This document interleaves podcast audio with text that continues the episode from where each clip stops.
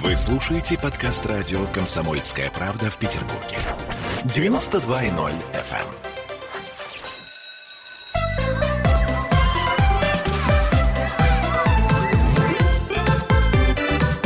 Родительский вопрос.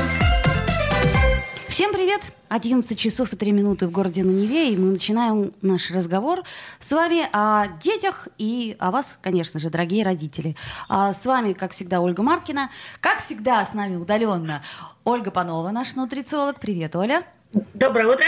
Вот, и Дмитрий Альшанский. Привет тебе, Дмитрий Альшанский. Благого дня. Да, психоаналитик. А, друзья мои, мы в прямом эфире, и это что значит? Это значит, что вы нам можете писать в трансляции, если у вас э, есть какие-то вопросы. Вы даже можете нам звонить по телефону прямого эфира 655-5005. Но если вдруг у вас вот просто есть что сказать, и вот написать это сложнее, мы будем рады. Сегодня мы поговорим с вами о сиблингах. Такое приятное слово, правда, Оль?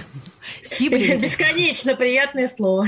Да, его приятно произносить, но я думаю, Дмитрий Альшанский нам поточнее скажет, почему мы именно так сформулировали тему. То есть сиблинги — это кто?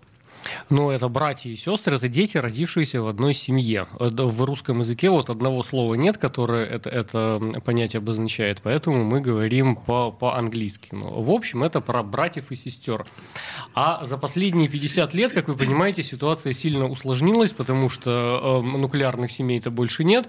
И есть братья там по папе, сестры по маме у тебя, значит, после развода родители так. вышли еще раз замуж и...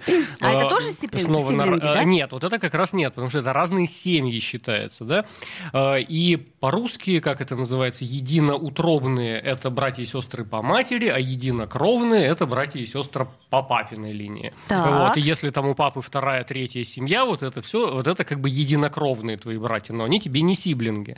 А по, по маме называется единоутробные. Э, при этом, если есть от первого брака там, да, какие-то дети, это сводные называются.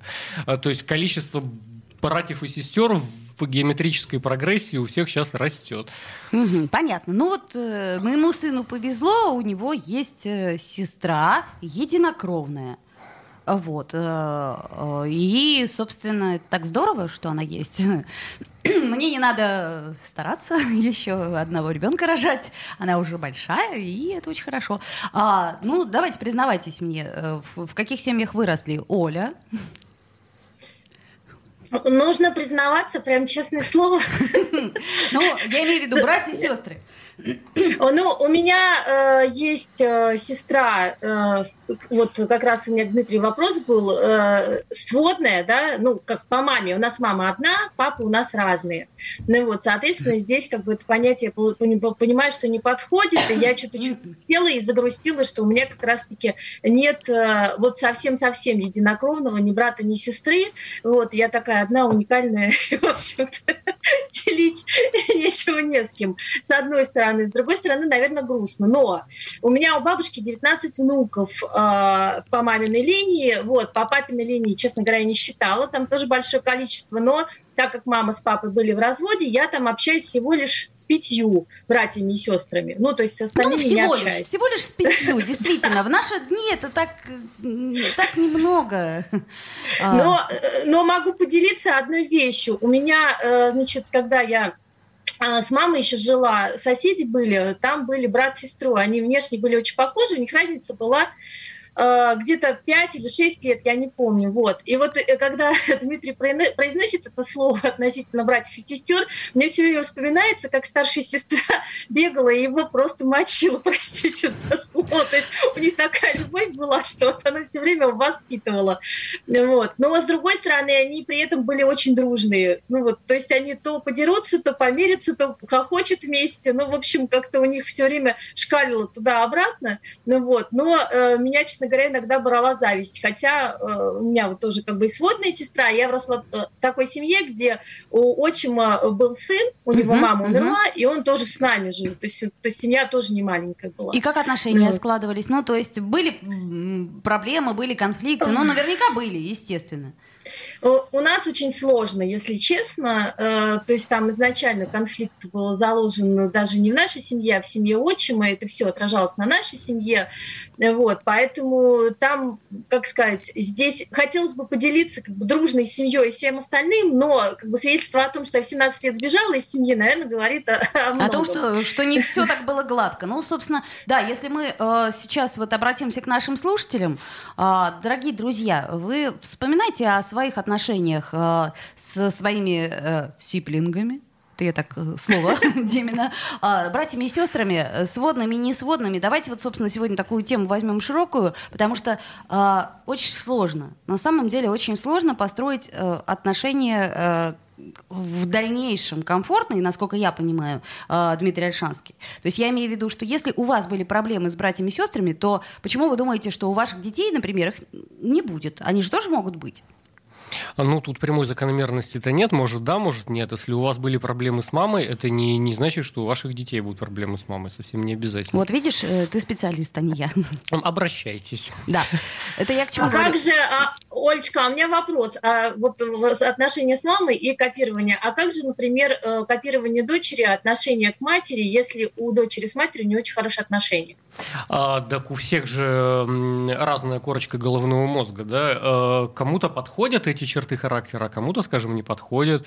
Э, и опять же, что вы ребенку заложите, да, если вы его воспитываете как максимально удобного, да, то тогда у вас и не будет конфликтов. И, кстати, в скобочках, скажем так ли это хорошо, когда у вас ребенок супер покладистый, и никаких конфликтов с ним не возникает. А если вы его готовите к тому, что мир это боль, например, да, и страдания, это совсем другая Как история. мы, собственно, помним из э, комментариев прошлой передачи, и не только в прошлой. А, вот, поэтому ребенка надо в том числе учить и построению конфликтов, а как иначе-то? Как ты создаешь конфликт, как ты ведешь себя в этом конфликте, как ты выходишь из него, когда-нибудь тоже об этом поговорим. Обязательно этому детей надо учить.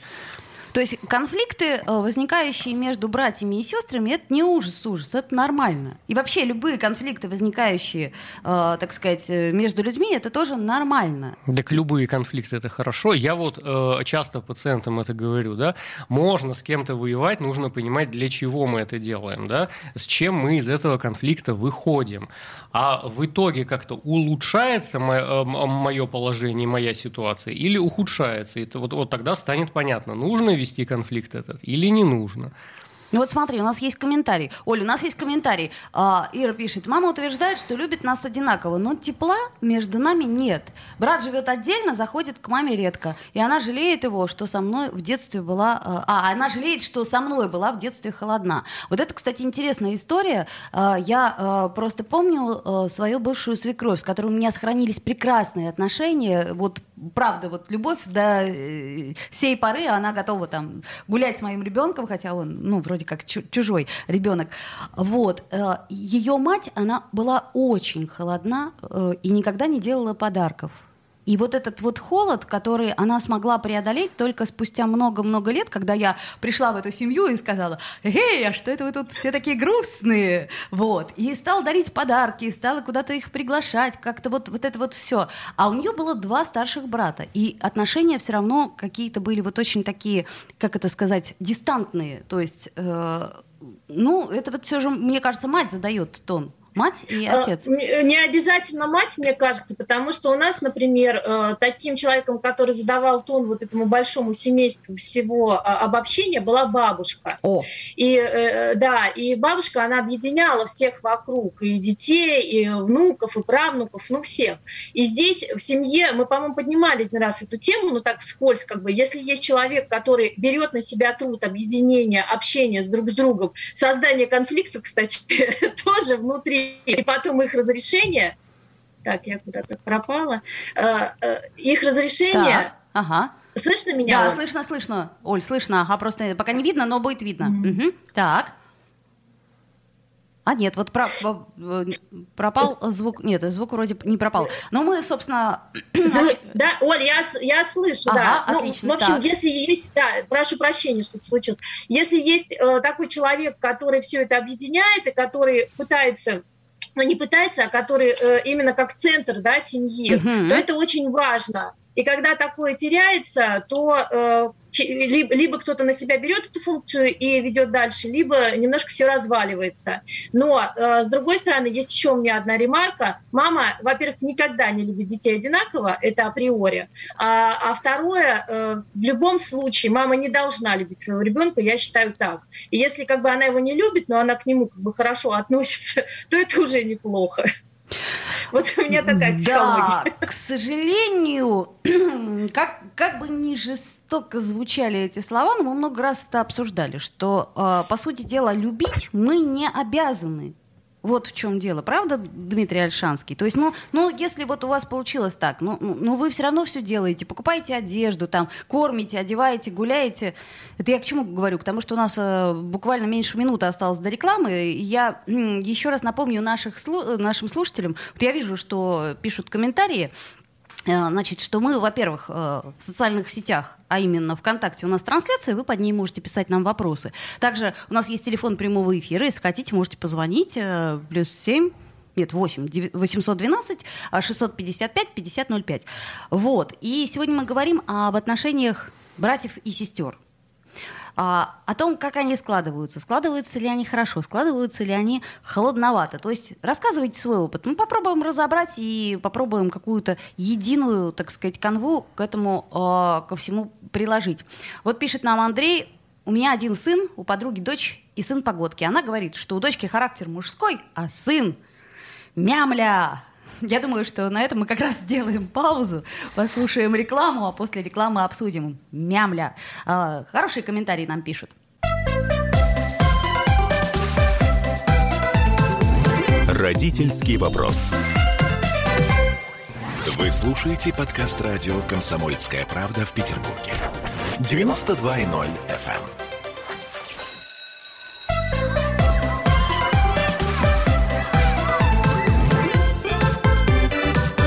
Родительский вопрос.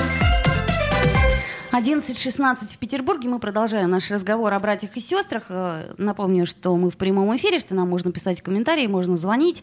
Ну, словом, все, что вы хотите сказать, мы с удовольствием выслушаем. Ольга Панова с нами дистанционно, наш нутрициолог любимый Дмитрий Альшанский, психоаналитик, и я, Ольга Маркина. Мы обсуждаем сложные взаимоотношения между братьями и сестрами. Когда мне было три года, меня родители спросили, а ты хочешь братика или сестренку? Я сказала, если вы кого-нибудь кого-нибудь родите, я уйду в лес и там умру от холода и голода. И родители за что я до сих пор некоторым образом, как бы это сказать, а, в недоумении нахожусь. Послушались меня, и никого не родили. И теперь я одна. А, вот. Ну, конечно, у меня теперь есть свой ребенок, но просто сам факт я э, немного удивлена. Вот смотрите, нам пишет комментарий. Значит, у дочки характер мужской, а сын мямля. Это, э, значит, у подруги сын и дочь погодки. А, ну, э, характер мужской у девочки, а сын мямля. Слушайте, ну это мы уже разбирали, да, собственно, никто не обязан э, соответствовать гендерным стереотипам, а потом слово мямля, ну, слушайте, ну, сегодня мямля, а завтра, например, айтишник крутой. То есть как, как Депутат а завтра депутат. Ну зачем же так сразу, Оля, депутат? Хотя, может быть, и депутат, да. А, еще комментарий нам пишут. Моя мама больше брата любит старшего на сто процентов. Вот такой вот комментарий. А, наверное, обидно. А вот я в этой связи, кстати, вспомнил сейчас кадры из сериала «Корона». Э, королева Елизавета и Маргарет Тэтчер обсуждают своих детей. И та ее спрашивает, а вы какого ребенка больше любите? И Тэтчер говорит, ну, конечно, сына старшего я люблю больше, чем дочь. И они все об этом знают. Э, вот, и королеву это приводит в, в полное недоумение, потому что у нее там сколько, трое, четверо детей, да, и она говорит, а, а, а я вообще никогда никому не говорила слово «люблю». Слушайте, но вот этот вот вопрос, он же, э, это, знаете, задают его часто родители. Я вот это э, слушаю от своих друзей, когда сидят на кухне мама и папа и говорят э, маленькому ребенку трех с половиной лет, а ты кого любишь больше, маму или папу? А, конечно, Владимира Владимировича больше всех он любит. Это само собой. Причем бортка Владимира Владимировича. У меня был опыт, знаете какой? Э, у меня бабушка была э, очень, э, ну вот, объединяющим человеком, но в то же время, знаете, она, мы все время ее спрашиваем, бабушка, ты кого больше любишь? Она говорит, я вас всех одинаково люблю. И потом то на ушко, но тебя больше всех. Каждому. Причем она это говорила каждому. Слушайте, ну я вот так же с детьми со своими, у которых я театр веду э, в школе. То есть я к каждому подхожу индивидуально и говорю, ты самый, самый талантливый. Я тебя люблю больше всех. Они такие, как бы, вот, молодцы. Но я действительно люблю, каждый по-своему. А, а, вот в этом, в этом, кстати, сложность воспитания, потому что начинается вот эта такая э, ложная лицемерная игра. Вы для меня все э, люди во, вообще не бывают одинаковые да? а уж, уж тем более говоря о чувствах. Э, э, любовь – это не манная каша, которую можно равномерно размазать по всей тарелке и любить всех одинаково. Все равно комочки будут. Вот. Э, все люди разные, и эмоции, и чувства мы к ним испытываем по-разному. Поэтому, если у вас в семье несколько детей, то вот ваша задача и ваша функция в том, чтобы каждому какое-то свое место придумать, которое безаналоговое и несоревновательное. Кого больше, кого меньше. Сегодня вот кто первый поест, того я буду любить больше. А кто ну, первый это, кстати, помоется... Хорошая, да. кстати, между прочим, да, штука. Очень надо запомнить. Хороший совет. Извини, Дима. А, а, а, так отмотай на лет 20-30 вперед. Как он отношения будет со своей второй половинкой строить, да? Ты Если... помыла посуду, я тебя сегодня люблю больше. Ты не помыла посуду, ну все, нет, мы не разговариваем. Вот теперь тебя люблю я, вот теперь тебя хвалю я, как мой додыр. Да, значит, если ты хорош по хозяйству, то я, а, как Рената Литвинова говорит, пожалуй, поживу с тобой еще какое-то время. Так, понятно. Но недолго, но недолго, да? А если ты еще и готовить будешь, я буду любить тебя еще больше. Слушайте, у нас отличный комментарий, тут их много, но я вот один выберу. Я считаю, пишет Анна, что девочке можно позволять больше, покупать ей одежду лучше, водить на лучшие кружки и так далее. Вот такой у нас по- э, сексизм. Потом и вырастает потребительница, которая от мужчины этого требует. Почему он мне до сих пор не купил э, Порш гоночный какой-нибудь? Ну, пода- нет, пода- подожди, Дима. Тут я вот стану на, вдруг неожиданно на сторону девочек. девочек. А, потому что девочка должна быть красивой. Она должна себя чувствовать уверенно. А, вот это уже две разные вещи. То есть, нет, да, я, я уже сказала про красоту, и тут поняла, что это, наверное, глупость. Но э, девочка действительно... Слушайте, ну мальчик тоже. Вот какая беда. То есть э, дети должны себя чувствовать уверенно. Оль, ну вот... О, девочка, девочка на стороне девочки. Конечно, девочку нужно больше баловать. Ну, как бы, что тут поспорить? Девочки с этим, в принципе, спорить не могут, К вы же понимаете. Извините. Но любая мама понимает, что любому ребенку э, нужно, конечно же, внимание. Если мальчику не нужно платье, то обнимать его и успокаивать, если он плачет, а не говорить, что ну что ты хнычешь, ты же мужчина, тоже неправильно. Ему тоже нужно куда-то приткнуться, прижаться и знать, что он любимый так же, как и девочка. Тогда он сможет и свою жену, мне кажется, также любить и э, холить или лелеять. Да, Дим?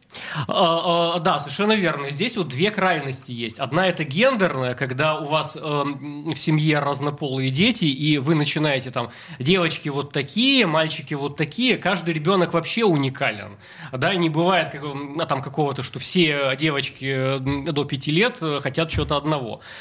Вот. Во-вторых... Играть в феи и прочее, да. А некоторые в машинке хотят играть. Есть еще такая, значит, странная установка, что даже если очень небольшая разница в возрасте между детьми, старшему начинает говорить, ну ты же старший, надо поделиться с младшим, а может быть одной лялечке там три года, а другой два года, да, и тебе в три года начинают навязывать, ты, ты же уже взрослая. Отдавай все свои игрушки немедленно. А, да, надо делиться, он же маленький, а ты такой три года как бы, и у, у тебя отбирают все, что ты любишь, потому что ты уже стал большой. Вот, и какого фига ты должен становиться большим? И уже в институте, да? Да-да-да. И потом, совершенно верно, этот человек, он не хочет взрослеть, потому что его детство-то лишили. Вот. Ему навязали какого-то младшего братика или сестричку, с которым надо делиться постоянно, нужно его воспитывать, помогать родителям ты почему-то должен.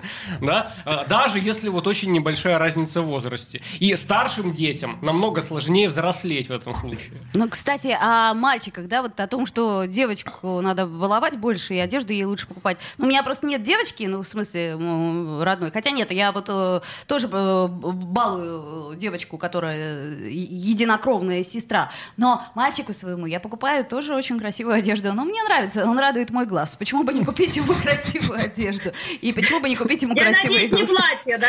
А, вот Ну, Да. можно предложить, Вот, вдруг вот, захочет. вот тут да. вот э, скажу Да. честно, я консерватор. Я покупаю ему красивые мужские, вот пока на свой вкус, и то он уже, уже все. Вот красную не надену, хочу синюю куртку. Я говорю, «Э, но красный я... Окей, ладно. Так, что нам пишет интересного? А, вот хороший комментарий нам пишет. Дмитрий нам пишет. что Сын старший, дочь недавно родилась. Признаюсь, что сейчас чувствую... А, признаюсь того, что сейчас чувствую к дочери, к сыну не чувствовал даже в младенчестве. Ну вот, например, такая история. А, а, ну так и прекрасно. Ну да. Ну, собственно, а, а, А, Я, да. я вот к этому и веду, что ро- родителям бы неплохо для каждого ребенка свое место создать, безаналоговое. Ты занимаешься там, я не знаю, коньками, и больше в семье никто этим не занимается. Вторые дети не должны копипастить это. А другому ребенку интересна музыка, он занимается музыкой. И вопрос не стоит, кому раньше купить пианино, потому что он только один такой, да? А этому нужны коньки, он один такой. А третий любит в окно смотреть. А у четвертого синдром Аспергера, быть может, да? О чем мы говорили.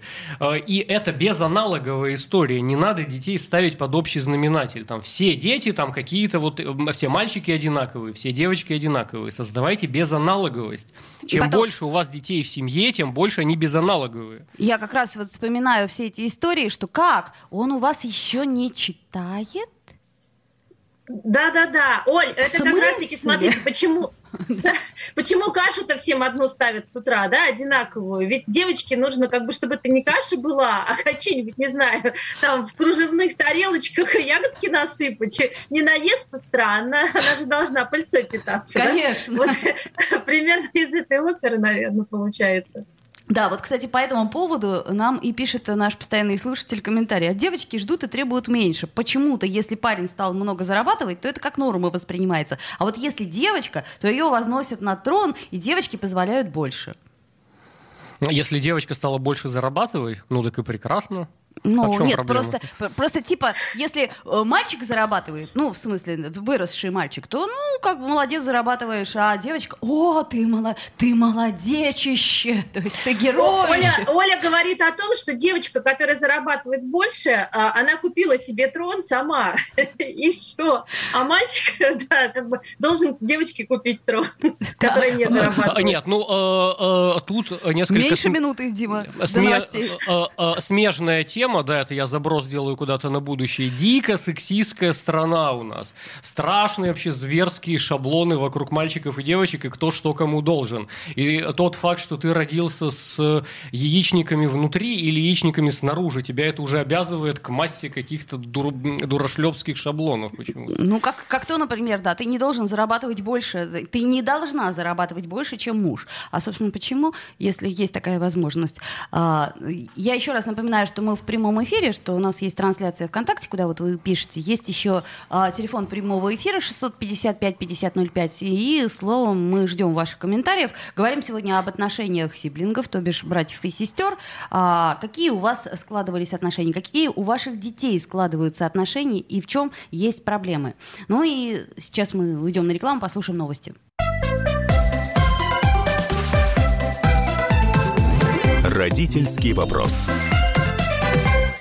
Вы слушаете подкаст радио «Комсомольская правда» в Петербурге. 92.0 FM.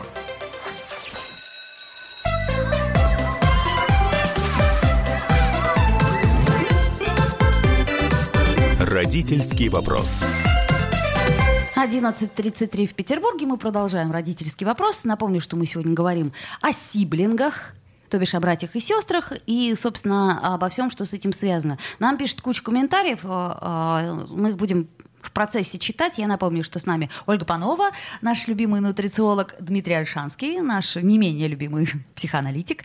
Вот. И Ольга Маркина. Да, надеюсь, тоже... э, э, А- об- обожаемая. Хорошо. Очень любимая.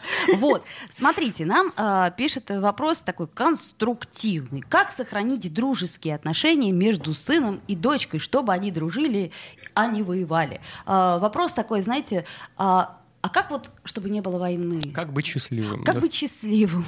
вот.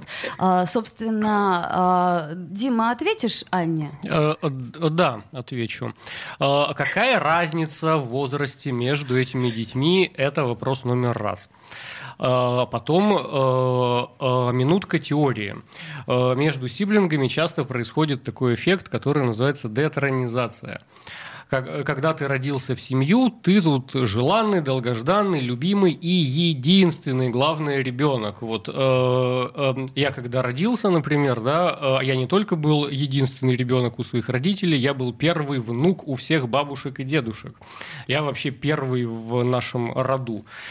Вот, поэтому такого количества внимания, ласки, заботы, любви, понимания, принятия и бла-бла-бла-бла-бла вообще не видел ни один человек на, на этой земле, мне кажется. Поэтому во взрослой жизни меня абсолютно не, не интересует власть, там, э, по поклонение, любование, э, нарциссизм и все такое. А, так мы Вот. тут опять собрались э, все такие счастливые. А, вот, и а тут представьте, представьте себе, что через там годик после вот э, меня царя Земли, да, председатель земного шара, председатель земного шара, как Велимир Хлебников, а вот, рождается еще кто-нибудь, и происходит смещение с трона, детронизация, да, и я уже не король мира, а я уже взрослый мальчик, который должен делиться игрушками там всеми, предположим, да, Э, если разница в возрасте небольшая. И задача родителей в этом случае, опять же, обозначить каждому свое место, каждый ребенок по-прежнему. Никто моментально не становится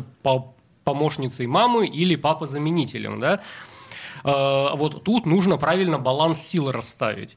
Э, Тот, кто младше, это не, не значит, что он всегда прав, например. Да? И в, в- в любом конфликте нужно вставать на позицию младшего. Совсем не обязательно, потому что его это моментально балует. Он понимает, что если он капризничает, то тут же его признают правым. Вот, его почему-то обижать нельзя, он может обижать всех. А, Да, а старшему сложнее тоже. Э, э, э, До сих пор ты был центром вселенной и пупом Земли, а тут оказывается, что раз какая-то лялечка появилась и тебя вытеснила, и у тебя амбивалентные чувства, ты ее убить хочешь, естественно, потому что она твое место заняла, а в то же время это твой вроде брат или сестра, твой сиблинг, которого ты вроде как любить должен, и вроде у тебя одновременно и положительные, и отрицательные чувства к тебе. А, а представь, что ребеночку там э, года 2-3, да, он не, м- не может вообще назвать эти чувства, не говоря о том, чтобы контейнировать их и как-то пользоваться ими. Он даже не понимает, что такое там любовь и ненависть. Они в одном флаконе присутствуют. Поэтому он, он, он и гладит, и бьет одновременно. Вот. И тут задача родителей дифференцировать вот это все. Каждому ребенку свое какое-то место в семье придумать. Ну вот э, пишет Анна, что 5 лет. 5 лет такой сложный возраст на самом деле. Это уже тод, тодлеры закончились, да, это вот такой вот предшкольный э, возраст. Оль, а вот у меня э, к вам вопрос. Э, вот смотрите, у нас есть, э, э, как это, семья такая классическая. Ну вот возьмем, например, там брат, сестра, то есть э, семья и двое детей как обычно, мальчик, девочка, то есть как, это, как на, на английской картинке. Вот. А Что касается завтрака, обеда и ужина, мы обязаны учитывать интересы каждого? Или всем борщ? Ну, Значит так, всем борщ, но э, кто любит борщ, э, значит, э, с зеленым луком, стоит чашечка с зеленым луком, насыпьте, пожалуйста. Кто любит со сметаной, пожалуйста, стоит сметанка, выразите свою ди- индивидуальность. Кто хочет с хлебом с таким или с таким, пусть он стоит. Тут э, то, что касается еды и большой, э, ну, большой семьи, ну вот даже 4 человека, это уже много, все равно у каждого есть э, свои предпочтения. Я э, своим подписчикам очень часто рассказываю такую фишку, что вы же можете а, разные начинки взять и нарезать и поставить, и пусть они самовыражаются. Есть основа, которую вы сделали, на которую вы потратили время, ну и она база, скажем так, для здорового питания. А все остальное э, тоже, что полезно, но просто стоит отдельными. э, у меня такие маленькие чашечки есть специально дома, и ради бога. И мало того, вы себе упрощаете жизнь и даете им самовыразиться. И, кстати, всем очень нравится, у меня дочь так начала есть зеленый лук и зелень. Ага. А, лук и зелень. Да, кстати, у меня большое завоевание. У меня сын начал есть шпинат. Поздравляю! Это не то слово, просто сковородку шпината может съесть. Я даже не знаю, каким богам молиться. Видимо. А, следующий этап брокколи. Брокколи. Да, Нет, да, да, брокколи у нас брокколи. уже пройденный этап. Он любит, любит, Он мы любит брокколи, знаем. фасоль, а вот э, теперь шпинат. То есть я, как сказать, Оля, спасибо. А вот. э, Я предлагала, предлагала, и, наконец, опа, захотел. Так, а, что нам пишет? Значит, сын у меня старший, пишет Дмитрий, дочка совсем маленькая, люблю одинаково, но при этом любовь разная, не потому что мальчик и девочка, а потому что характеры разные. Ну, логично ну, во- же, вот, да? естественно, да. Дети разные, чувства у вас с ним разные. А Если у них в возрасте разница больше 6 лет, так они вообще как бы и не очень-то сиблинги, потому что э, разные э, возрасты, разная психология. Тот уже в школу пошел, а тот еще только соску берет. Вот. И а, они уже и не конкурируют, скорее всего, между собой. Нет, ну если в школу пошел и... Слушай, а вот, кстати сказать, какая оптимальная... Я понимаю, что это очень, э, э, как сказать, вопрос такой смешной и наивный, но какая оптимальная разница в возрасте?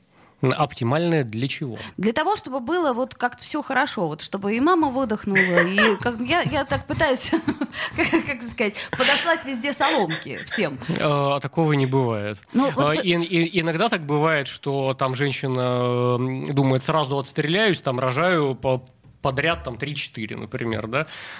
А, И все нормально бывает, а бывает нет. А, Иногда большая разница в возрасте. И э, тут, кстати говоря, можно уже сделать работу над ошибками и следующего ребенка более там осознанно прокачивать. Например. А может быть Согласна. наоборот. А может быть наоборот. Ты первого там носишься с ним по всем кружкам, там, значит, монтессорям и все остальное.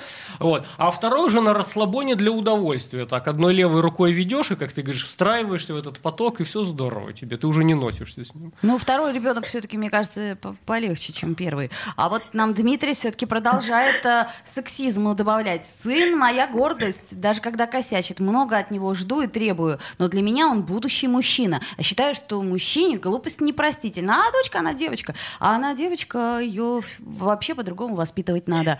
На- по- Он унижает на самом деле свою дочь, потому что он изначально думает, что она глупая. Она может быть умнее, чем э, его сын, простите. Вот А, здесь с- та- такая вещь. К Надо- сожалению, э, жестко соглашусь, да.